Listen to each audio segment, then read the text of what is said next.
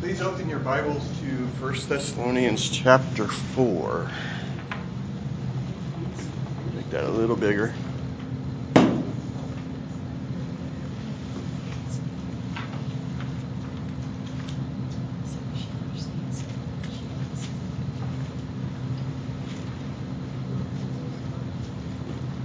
I think where we left off last time is uh, the dead in Christ will rise first.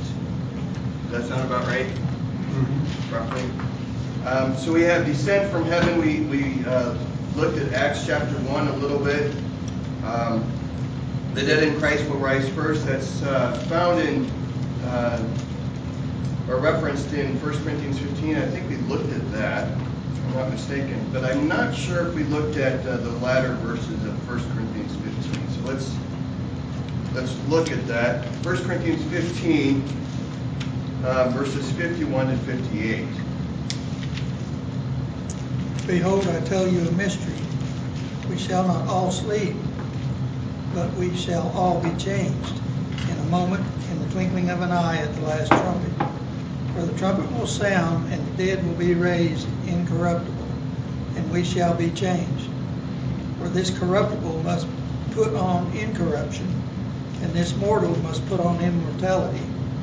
So when this corruptible has put on incorruption, and this mortal has put on immortality, then shall be brought to pass the saying that is written, Death is swallowed up in victory.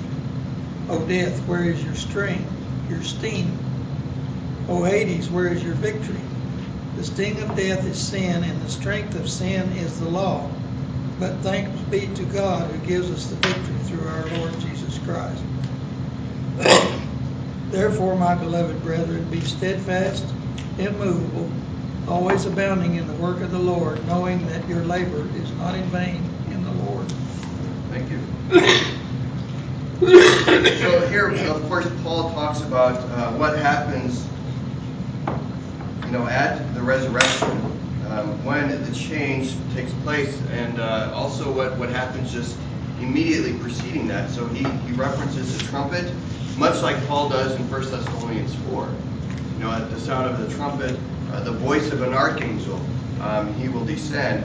And uh, here there's a reference to the trumpet sounding and the dead being raised imperishable. So uh, that was was raised, or that which was uh, perishable is now imperishable. And in other words, there was death and now there's life. All right, and then also uh, there's that, that distinction between the mortal and immortality. Um, and and there is uh, something to say about that. It, it's I haven't really given this a great deal of thought, uh, but but I have noticed that there seems to be a plethora of uh, movies and books on zombies. Yeah. Does anyone notice that? You know, and, and what's interesting, I mean, you, there's different ways of taking this, but this idea of immortality in the sense of continuing to live on, even though it's a different state of existence, um, you know, kind of comes to play there. Um, I, I, think of, uh, I don't know, the, the series The Walking Dead, which I guess is it's, it's pretty much done now, right? One more to go. One more season? Yep. Seriously? Yeah. Okay. Um, so yeah, that's been going on for 11 years. Okay, so who watches it here? but uh, it, it's really intriguing because some of these, uh, well, in fact, not not some, but but all of them, in some way, shape, or form, really are kind of, you know, wanting to talk about the apocalypse in, in some way, shape, or form. You know, like the end of the world type stuff. You know, and, and how we would live and, and the like. And, and here we get. Uh, a, a, true picture, right? The, the true indication of what will be. Um, not in terms of zombies, um, but notice the mortal body puts on the immortality, puts on immortality. In other words, um, what we experience now in terms of death will not be the experience in the afterlife, right? Upon heaven. Um, and this this goes for both Christians and non-Christians, although it's going to be very distinct, right? Because Christians, those who have faith in Christ, will be with the Lord for all eternity, but those who reject Christ, those who have not believed in Christ, um, we'll go to the resurrection of the dead, um, the, the resurrection the judgment. We learn of that actually in, uh, in John 5, and there's also another place. So I'd like you to, to go to John 5. And then uh, could someone read verses 24 to 29?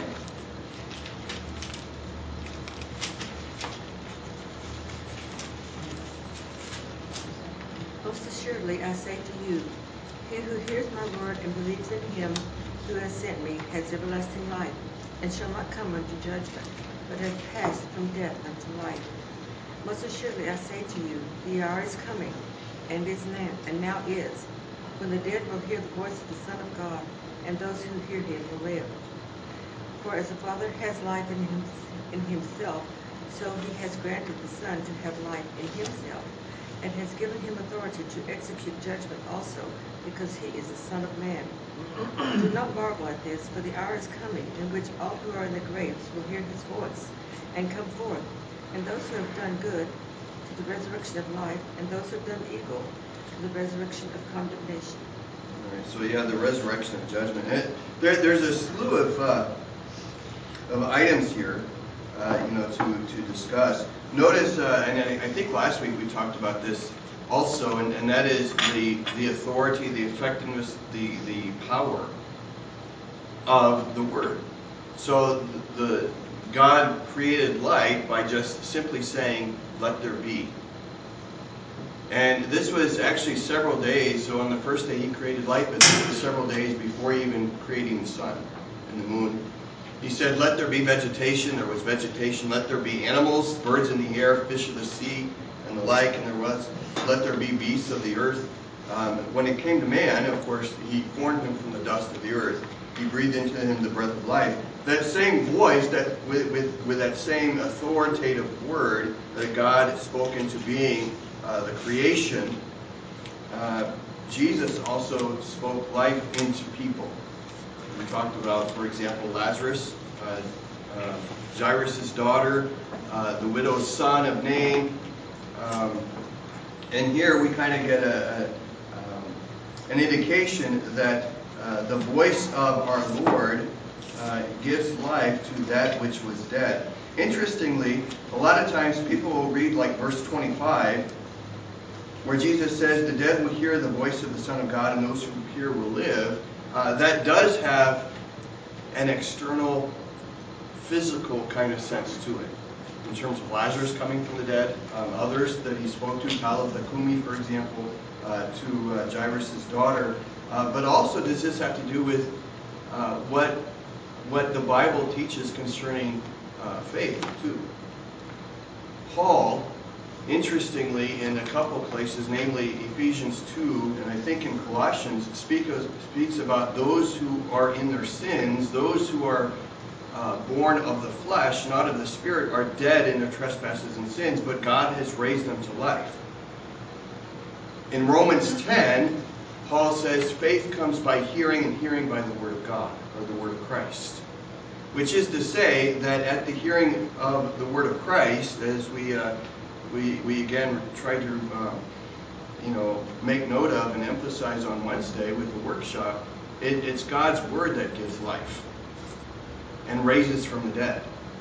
And Jesus himself said in John 6, of course, my words are spirit and they are life. Now, that doesn't mean that everyone who hears believes, uh, but those who do um, have been raised from death to life. Those who hear and believe have been raised from death to life. Um, in verse 27 of John 5, he has given him authority to execute judgment because he is the Son of Man. And then also he speaks of uh, the resurrection as well in verse 28 when all who are in the tombs will hear his voice.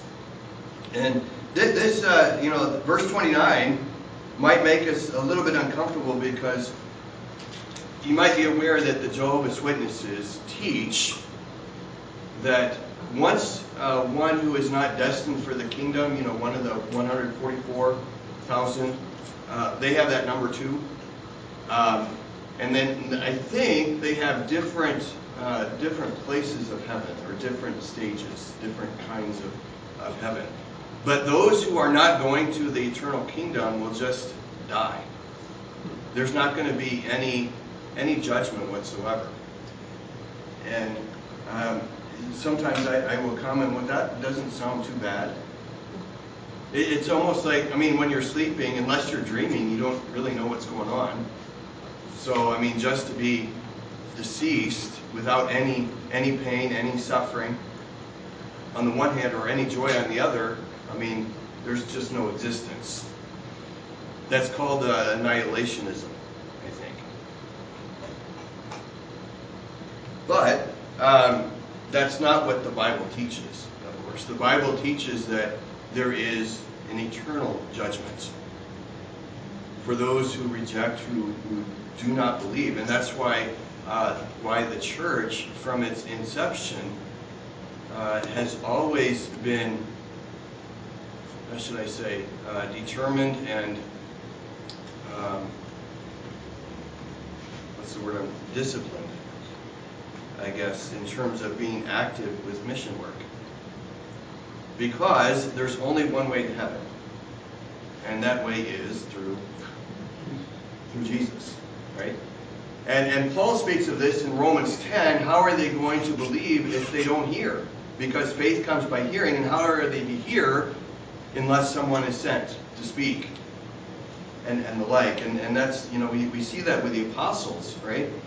In Luke 24 and then Acts chapter 1, when Jesus ascends into heaven, he says, Wait in Jerusalem until you receive power on high. We just celebrated that.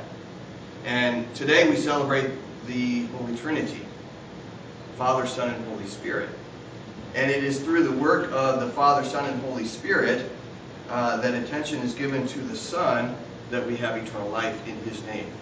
You know, and it, it's uh, there's Trinity and unity, unity and Trinity, and the like. And this is the God revealed in Holy Scripture who has sent His Son to save us from our sin. And that message continues to be proclaimed uh, throughout the world, and it is through that message that people believe in Jesus Christ. Right? So um, we, we read about this in the Acts of the Apostles in, in the uh, in the Thessalonians to the Thessalonians, of course, Paul is encouraging them, just by way of review, in this letter, he is encouraging them concerning the resurrection. He's concerning he's encouraging them concerning their faith in Jesus Christ, that they maintain that faith at the coming of the Lord. Now, um, let's uh, since we're in John's Gospel, let's also look at John chapter three. Now, we're not going to read, uh, you know, a huge portion of this. Actually, um, you know, today uh, in the Gospel reading, we have the reading from John 3 as well for Trinity Sunday. But that starts a little bit earlier than where we're uh, than where we're starting. We're starting uh, more towards, you know, halfway or just above halfway. So 17 to 20 is what I'd like to look at first. For God did not send his Son into the world to condemn the world, but that the world through him might be saved. He who believes in him is not condemned, but he who does not believe in him is condemned already, because he has not believed in the name of the holy, only begotten Son of God. And this is the condemnation: the light has come into the world, and men love darkness rather than light, because their deeds were evil. For everyone practicing evil hates the light and does not come to the light, lest his deeds should be exposed. Amen. Thank you. So, so what's the difference between those who are saved, if we use that language, those who are saved, those who have eternal life, from those who do not? Their deeds are exposed. The ones that, that- their, their deeds are exposed. Okay, yeah. Their deeds are exposed. What about uh, towards the beginning of the reading?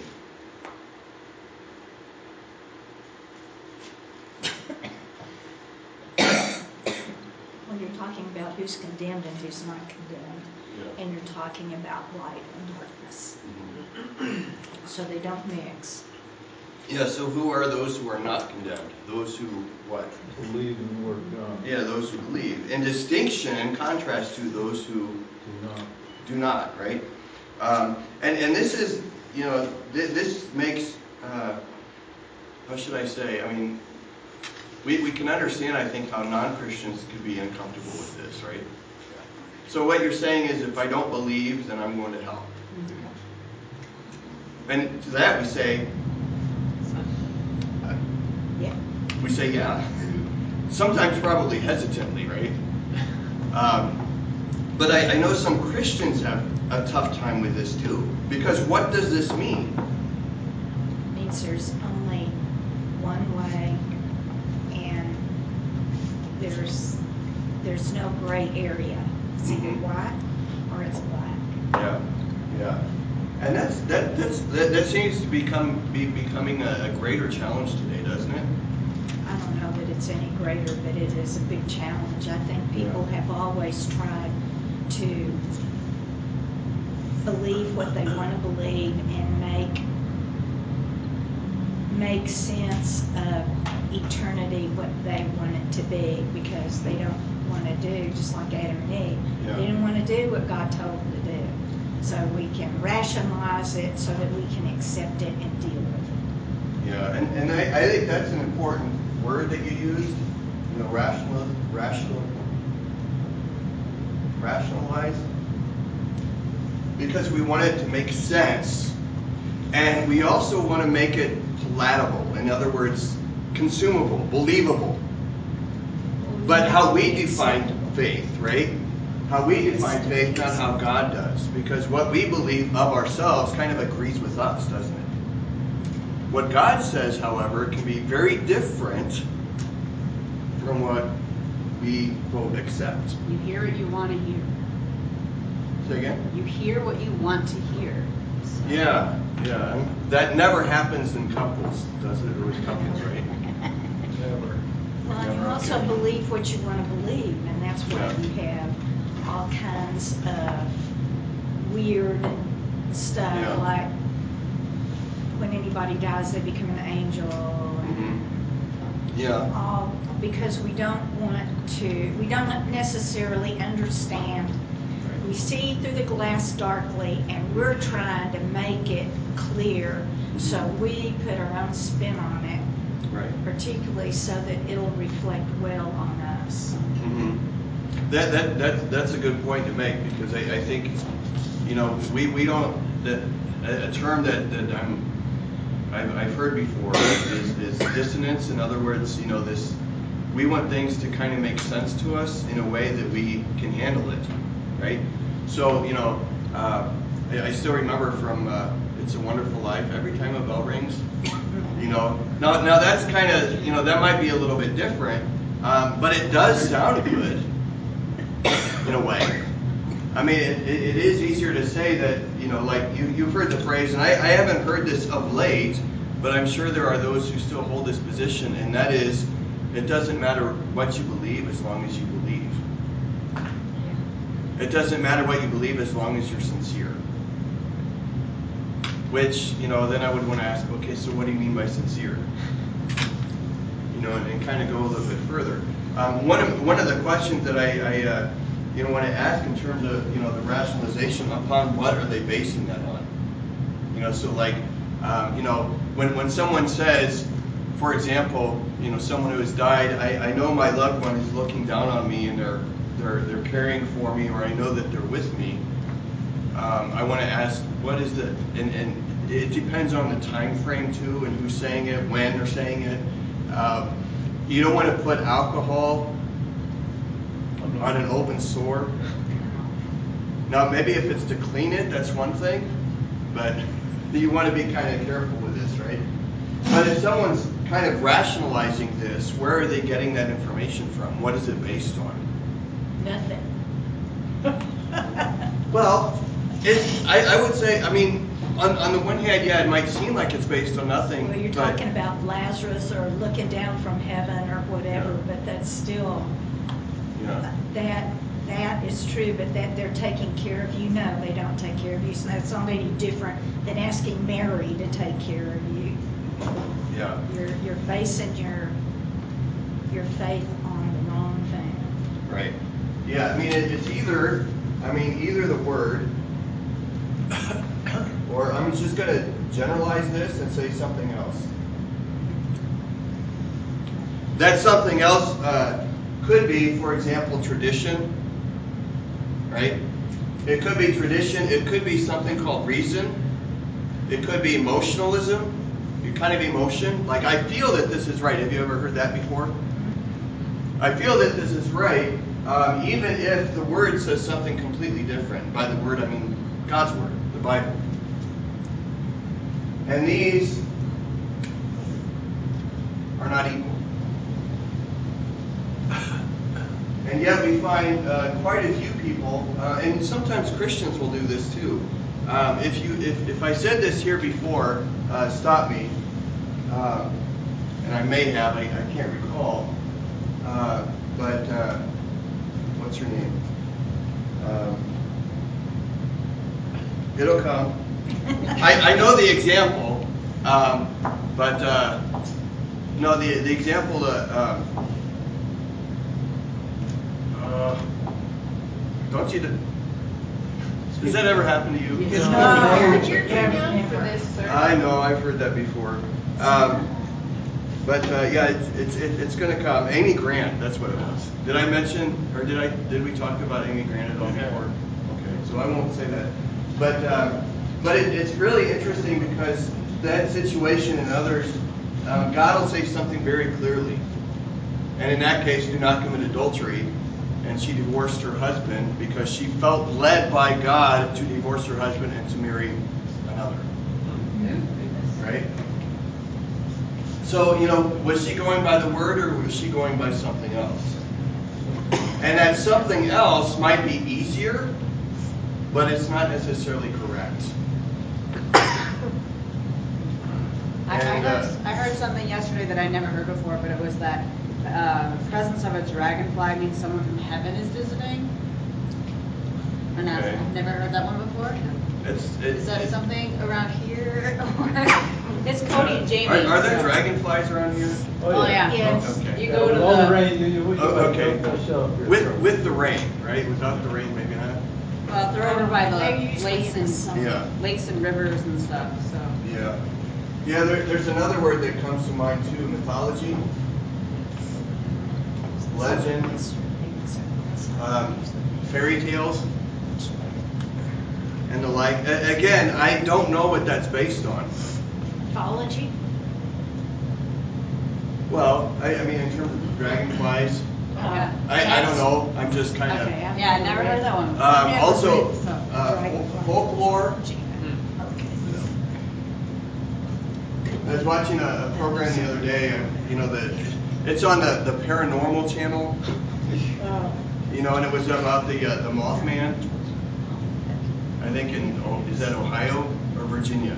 I, I can't remember. But anyway, you know, Bigfoot. Yeah. You know, these other things too. You know, um, are they real or not? You know, Not this monster, yeah. you know, one, one can only uh, guesstimate. But but there's a lot of folklore out there too, and and actually you might be surprised to know or, or not that during the Reformation there was a lot of myth going on, you know, as well. Well, so uh, I think I think even around here I've seen gnomes, not not moving gnomes, but you know the little statues, Yeah. you know. They're Um, cute. what's that? They're cute. Yeah. That's about You may, it. you may have seen the animated series, you know. The kind of cute. Commercial Yeah. with the gnome. But uh, you know, some of these things, I mean, they're they're based on mythology. They're based on uh, kind of uh, folklore. You know, things that are true, but uh, but ways of or, or attempts, maybe I'll say that attempts at explain what is unknowable. And that's why you know it's really interesting when it comes to uh, the the study of, of the Bible. You know, there is that claim that some people have that you know the Bible is all myth, or mostly myth. It's folklore, it's legend, it's not true. It's not based on scientific fact and history and the like. And of course, archaeologically, you could disagree with that just on archaeology. For example, uh, you know, some have said, well, you know, that person, we, we haven't found any any evidence to suggest that what Pilate existed or, or you know, something like that. Um, and just a few years later, of course, there was an archaeological find with the name Pontius Pilate on there. so, or with Pilate on there. And you, you find you, you find these various things. Now they don't uh, they, they don't prove that the text actually is true, but what they do demonstrate is that there was uh, history behind, and they support the biblical account. Um, so again, you know, it, you know, we're, we're talking about end of life kind of views. And yes, we, do seek to rationalize. And actually, uh, another common one too, and sometimes I, I, think ELCA and, and various other theologically liberal church bodies hold this position, almost saying, you know, everyone's going to heaven anyway. And I think Catholics, Roman Catholics, somewhat believe this too, if they don't know. So, in other words, uh, they have there, there's a phrase called anonymous Christian, and this is in their catechism. Anonymous Christian is one who believes in God um, and would believe in Christ if they knew of Him, but they don't. So they're basically saved by doing good and so on and so forth. And Jews and Muslims would be counted in this category too. If you push it to the limit, that basically says, well, they don't really need to know about Jesus. But once you tell them and they reject, then then they're condemned. It's not to tell them. Then. that? I said it's best not to tell them if that were true. Yeah, if, if that were true. You know, so and, and you, you could you could think of this in a logical progression. I mean, if it, if it if it makes sense, if, if they're saved, if I don't tell them, but if I tell them they're not saved, then why tell them?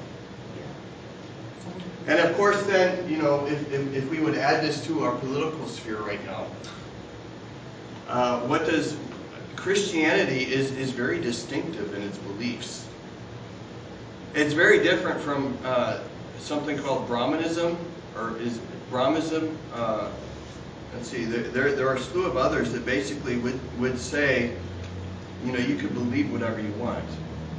And not only that, but even if you have a the basis of a belief and make it what you want it to be, that's okay too.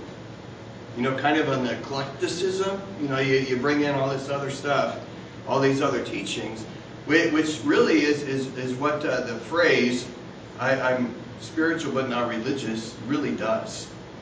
Well, I don't like that. I don't like that. I, I okay, I like this. It agrees with me. This agrees with me. This allows me to do what I want, kind of thing. And again, it, it comes to the rationalization. You know, what is acceptable to me? Why is it acceptable to me? And this is where we, we find a great chasm then between what God actually says and what the world says, and individual people left to themselves say. I'm thinking of the judges right now. Everyone did what was right in their own eyes. I want to tweak that just a little bit. Everyone believes what they want to believe.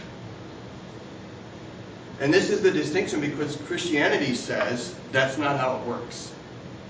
You can do that, but just like Israel, just like Judah, just like the, the uh, you know the, the, the Gentile nations in uh, in the Old Testament, as well as Judaism, as well as the Jews in the New Testament. You remember what happened in 70 A.D. The temple was destroyed. Jerusalem was destroyed uh, because they rebelled against Roman uh, rule and, and the like. But Jesus foretold this. He said, No stone will be left one on the other, and the like, because they rejected Christ's visitation.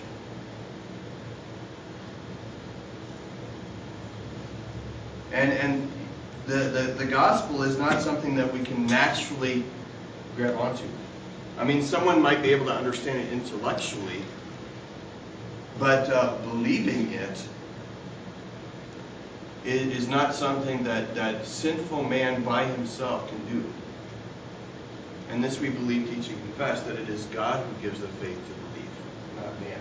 Man by himself is going to look at the experience. He's going to look at, you know, kind of base things on emotion, and we know how that goes. Uh, you know, today we, we see that all around us. Um, ideology is another facet to this. Um, and before I, I, I, I leave the discussion here with reference to uh, politically, I, I think um, we're hopefully we're as, as a church body, as a congregation, um, as Christians, we recognize that that that much, if not most, or, or all of what's going on in in our nation today, kind of contrary to reason, contrary to logic, and the like, is really anti-Christian. You know, so you think of this big push, for example, concerning transgenderism and, and self-identity. Um, I, I was looking on my LinkedIn. Um, I, I LinkedIn uh, um, account, and now it has a place for pronouns.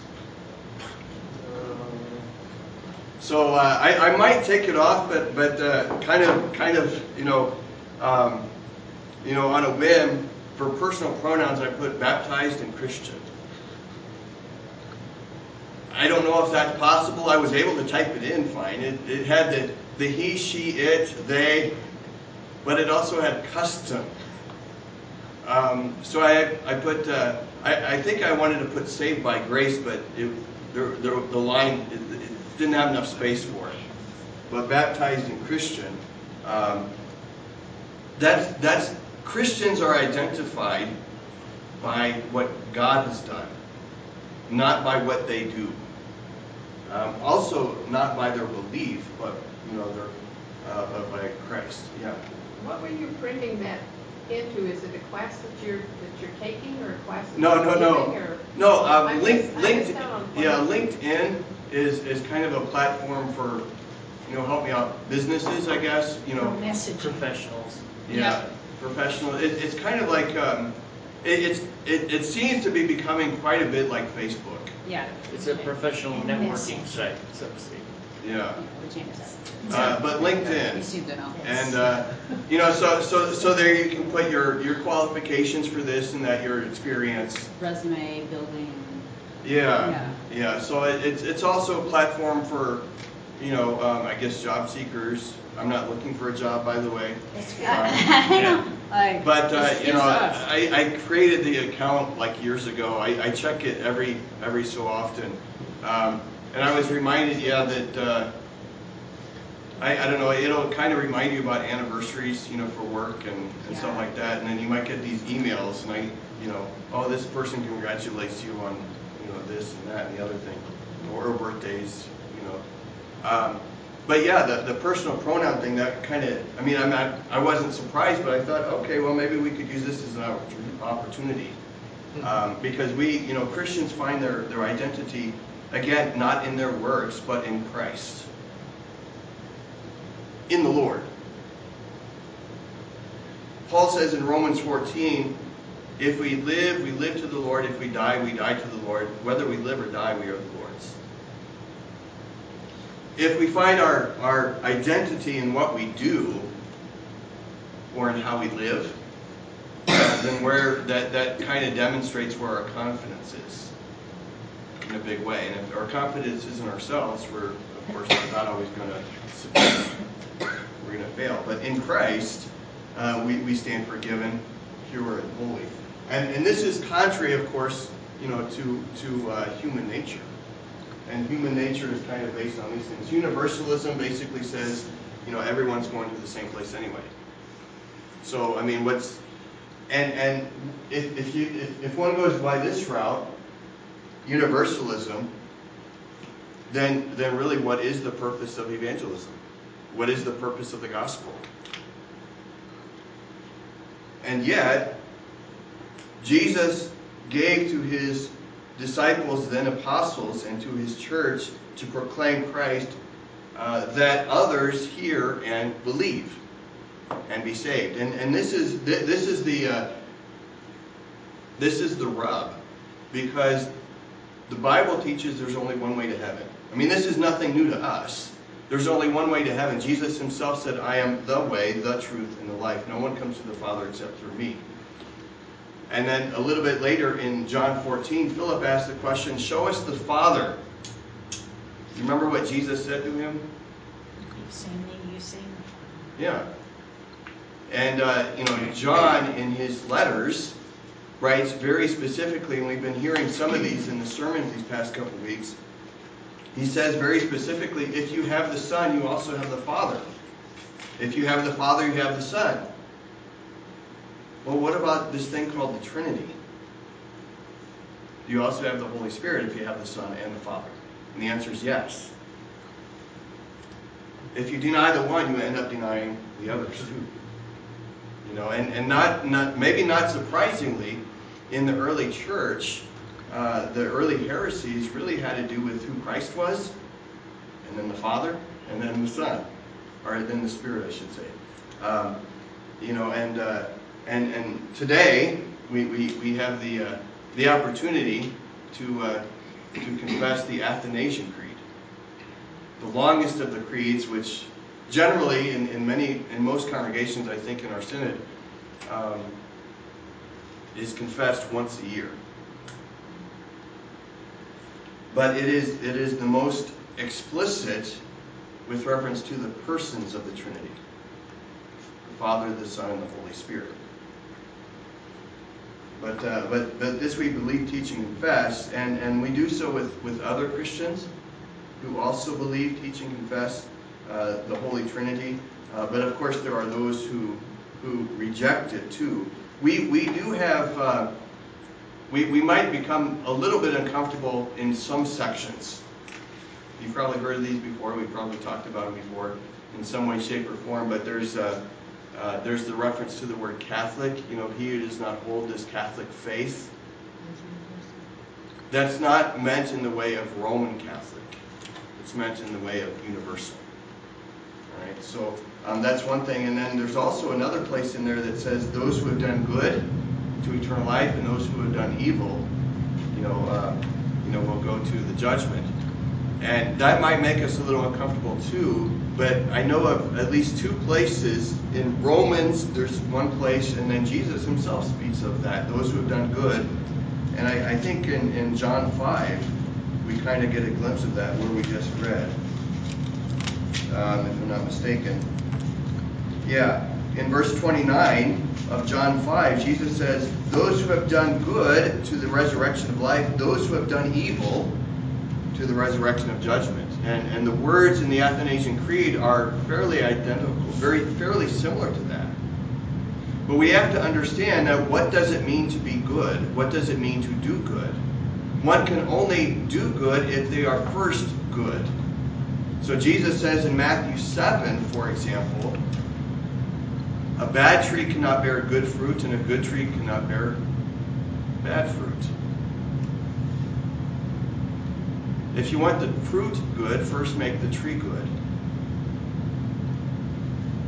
And the Christian is good by virtue of Christ's goodness, and therefore they do good. Does that mean they're perfect? Uh, not in terms of what they do. Before God, yes. But not before others. Uh, they stand forgiven.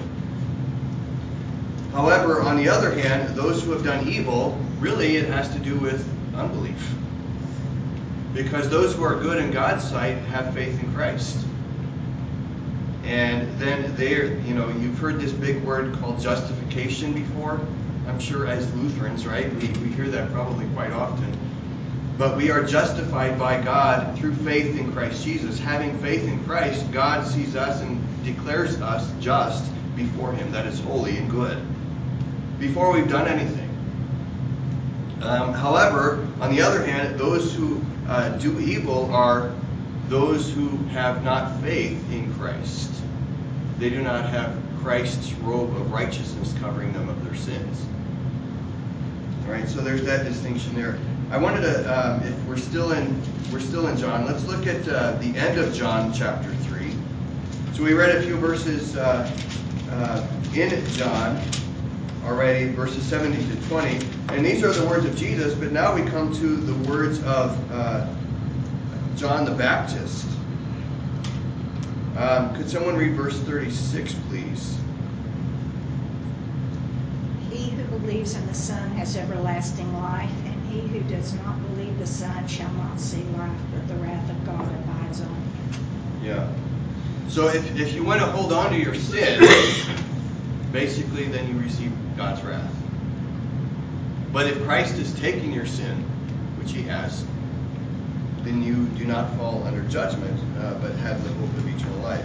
And, and notice too that John the Baptist is saying this, you know, kind of in the context of, um, you know, some some coming to him and, and saying, you know, uh, Jesus is baptizing more people than you are. And then John gives this kind of uh, parenthetical commentary. But it wasn't Jesus baptizing, it was his disciples baptizing. And this is where John says, He must increase and I must decrease. And that's exactly what's going on. And, and we get these beautiful words from John uh, about, about believing in the Son, believing in Jesus Christ, and having eternal life. And, and this seems to be a, a, a major theme throughout John's Gospel. I mean, Jesus says, you know, he who believes in me will live forever, right? John 11 might come to mind. It's heard on uh, on any number of uh, uh, at any number of funerals uh, where Jesus says, "I am the resurrection and the life.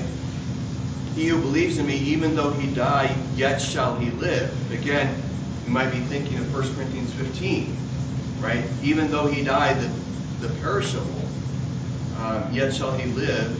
Uh, puts on the imperishable, you know, kind of thing. All right, one other uh, one other section underneath uh, underneath this, and that is Acts chapter 24. So Acts comes immediately after John's Gospel, of course.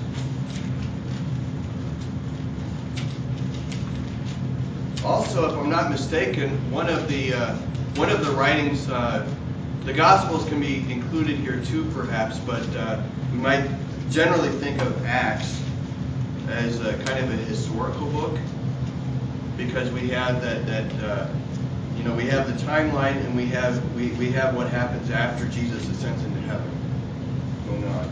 So Acts chapter 24, uh, verse 15.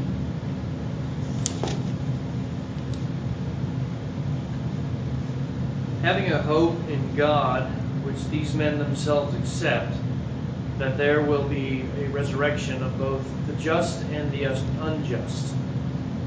All right, yeah. So, um, and we might recall here too that uh, on one occasion, I'm not sure if it's here that we see this, but on, on one occasion, Paul is on trial, and he notices that there's this uh, group of Pharisees on the one hand and, and a group of Pharisees, uh, Sadducees on the other.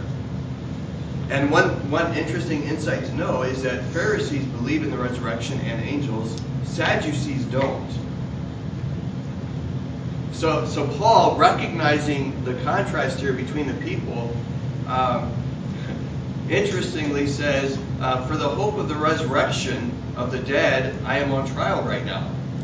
And the Pharisees, then, who believe in the resurrection, you know, start arguing with the Sadducees who don't believe in the resurrection. And, uh, you know, so, so the attention gets drawn away, I think, from Paul, you know, to the resurrection, which is really kind of the, the, the emphasis. So if you recall uh, on another occasion, this wasn't Paul, but this was Peter and John, earlier in the book of the Acts of the Apostles, where they're coming to the temple at the time of prayer, and here is this man lame from birth, and Peter see Peter and John see that this man has faith to be well, and he's expecting alms, he's expecting money, help from them, and, and Peter says, you know, silver and gold we do not have, but what we do have we give to you. In the name of Jesus of Nazareth, take up your bed and walk. And he did.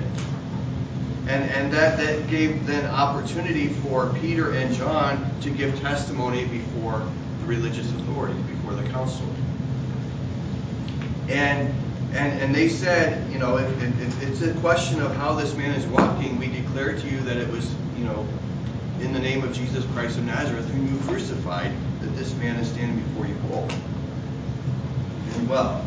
So again, you know, here in uh, uh, in Acts 24, we, we kind of see again a similarity to what Jesus was saying concerning the resurrection of the resurrection unto life the resurrection unto death and judgment. Right? The resurrection of both the just and the unjust. Okay, so this is the teaching of, of Holy Scripture. All right. Now, um, for the time remaining, we're going to go back to 1 Thessalonians chapter 5. Finally, right? finally we were moving back there. and then I want to I want to spend time looking at 17 and 18 um, in the time remaining. Uh, could someone read verses 17 and 18, please? Of chapter 4. And we who are alive and remain shall be caught up together with them in the clouds to meet the Lord in the air. And thus we shall always be with the Lord. Therefore, comfort one another with these words. All right. This uh, verse 17 really is, I would say that the the, the central location where uh, of where many people get this idea of rapture. You might ask, oh, okay, where, where is that, Pastor? Um, that, that word caught up together with them. It doesn't sound too rapturous. But um, if you look on your handout, which you may have in front of you somewhere, um, I think it, it would be slide 32, or uh, that would be on the left underneath the slide, or page 2 at the lower right hand corner. Uh, verse 17, um, this is really kind of interesting because we have uh, the, the Greek word is from the, the, the word harpazo, which means uh, steal or carry off, drag away, uh, take or snatch. So I'll kind of. All right, there we go. So um, you, you see that here. And there's a couple other places, a number of other places where this uh, this word harpazo is used. Um, but where the word rapture actually comes from is from the Latin. And you see that uh, rapiemur, um, rapio, or rapio, uh, Latin, it means to seize or snatch. And that's kind of where this idea of rapture came from. Depending which translation you use, if you have a translation that's dependent or uh, that translates from the Latin, then you'll find the word rapture very likely there. And so someone might say, look, the rapture is right here.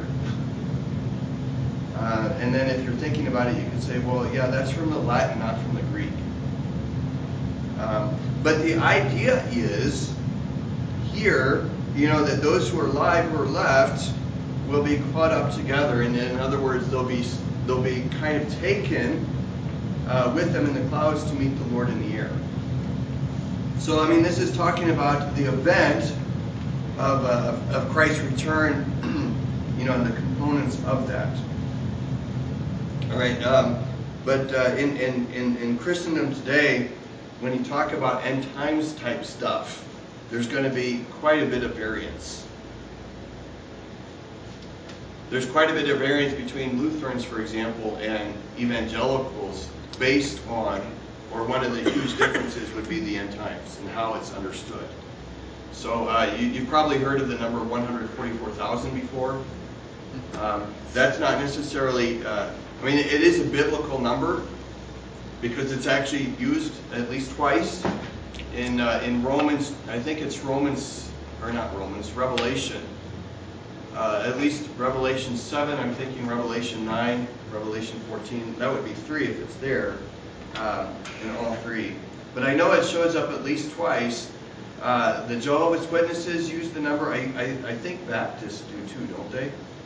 Or some groups of Baptists use 144,000. You know, the elect. You know, kind of thing.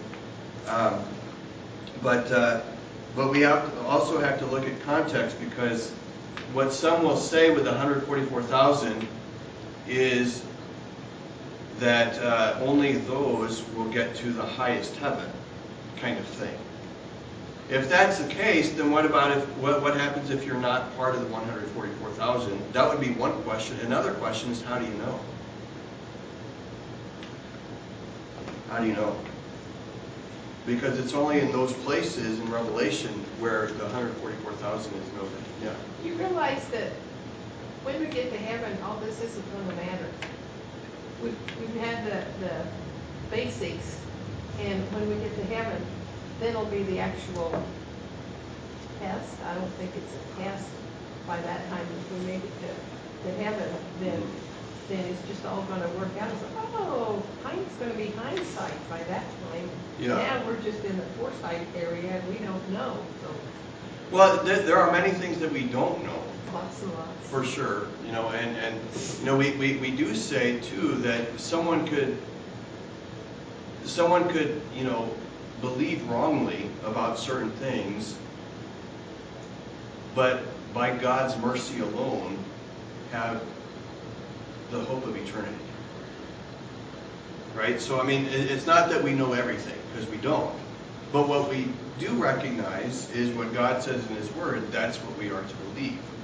And so, for example, if, someone says the 144,000, that's a specific number and only those are going to be in heaven, for example, in, in Revelation 7, I think it is, you know, there, there's the number of 144,000 that are given, but immediately following that section, it says, And I looked, and I saw um, many tribes and nations and peoples that couldn't be numbered. All right, so if you go by the one, how do you explain the other? You know, and you cannot say from that specific text, one is talking about the higher heaven and one is talking about the lower heaven. You know, um, you know, and, and certainly I, I think it is fair to say on, on, on any number of items in the, in the Bible, we kind of, you know, raise our hand and say, I don't know. We just gotta know that Jesus is the Christ and believe in Him and trust Yeah. in God's grace that, that we'll get to Mhm. go there. Yeah, Because hope is kind of like not knowing at all too sometimes. You hope, but we have the assurance that Christ died right. Yeah. and was resurrected for us. Yeah, for, for sure. And that hope has a basis. Would you agree? Hope has a basis. Yes. Yeah, there is, you know, so, so when Scripture speaks about hope, it's not talking about, oh, you know, like we, we say, I hope things work out well. We say that a lot. Right. Which, would, you know, when we're using that word hope, possibly in a different way. You know, in, in other words, you know, we hope, like, like uh, I, I was hoping that our car would get started. It hasn't started yet. Um, so there's uncertainty with that. You know, okay, it could, it might not. And I, I you know, um, I, I, I said to, to Enosh yesterday, you know, I would be, I would have been surprised if it did start. I would have been thankfully surprised. I, and I was hoping, but it was it was an uncertain hope. But the hope that we have in Christ, the hope of eternal life, this has a basis. It is certain. It's it's not like, well, gosh, I, I, I hope this works out. Or, you know, it, it, it's, uh, you know, for example, when we pray as well, I mean, prayer has a basis too. It's founded on the promises of God. So we don't pray in the sense, I hope God hears my prayer. No, we have sure confidence that He does. Not only has He commanded us to pray, but He has also promised to hear our prayer. And, and Jesus promises, of course, whoever, you know, whatever you pray to the Father through me, He hears you. So we have that confidence, we have that hope. So hope and confidence are kind of synonyms. Very different from, from hope that has has no basis in a promise. You know, we, we go to the doctor, for example, and well, we hope it's this or we hope it's not that. You know, there's uncertainty. I mean, and, and you know, so so we talk about that that hope, but we, we are sure um, and confident of God's grace and mercy, even if we receive the news that we don't want to. You know, so there's a there's a huge difference, and of course, you know that basis is what God reveals in His Word, what God makes known. All right. Um, lastly, to, to finish up this chapter, then notice how how Paul says in verse 18, "Encourage one another with these words." You know, so there is going to be a resurrection. You know, kind of in review. Um, Paul is saying to uh, the Christians there in, in Thessalonica, there is going to be a resurrection. Those who have died having faith in Christ, they will rise first, and then we who are alive uh, upon Christ's return uh, will follow them. You know, in, in other words, uh, those who are dead will rise from the dead, but we who are living will not rise from the dead because we are already still alive. Does that make sense? And you know, with with, uh, with Paul in 1 Corinthians 15, then we had that uh, that order.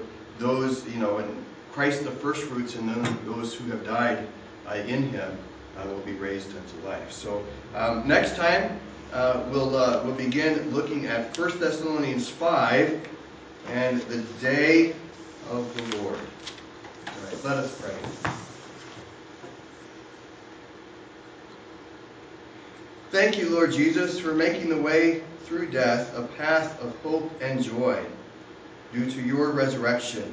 Create in our hearts the joy and hope of your victory over death, giving us confidence of our victory over death through your Son, Jesus Christ, who himself reigns victorious and sits on the throne for all eternity. We pray these things in Jesus' name. Amen.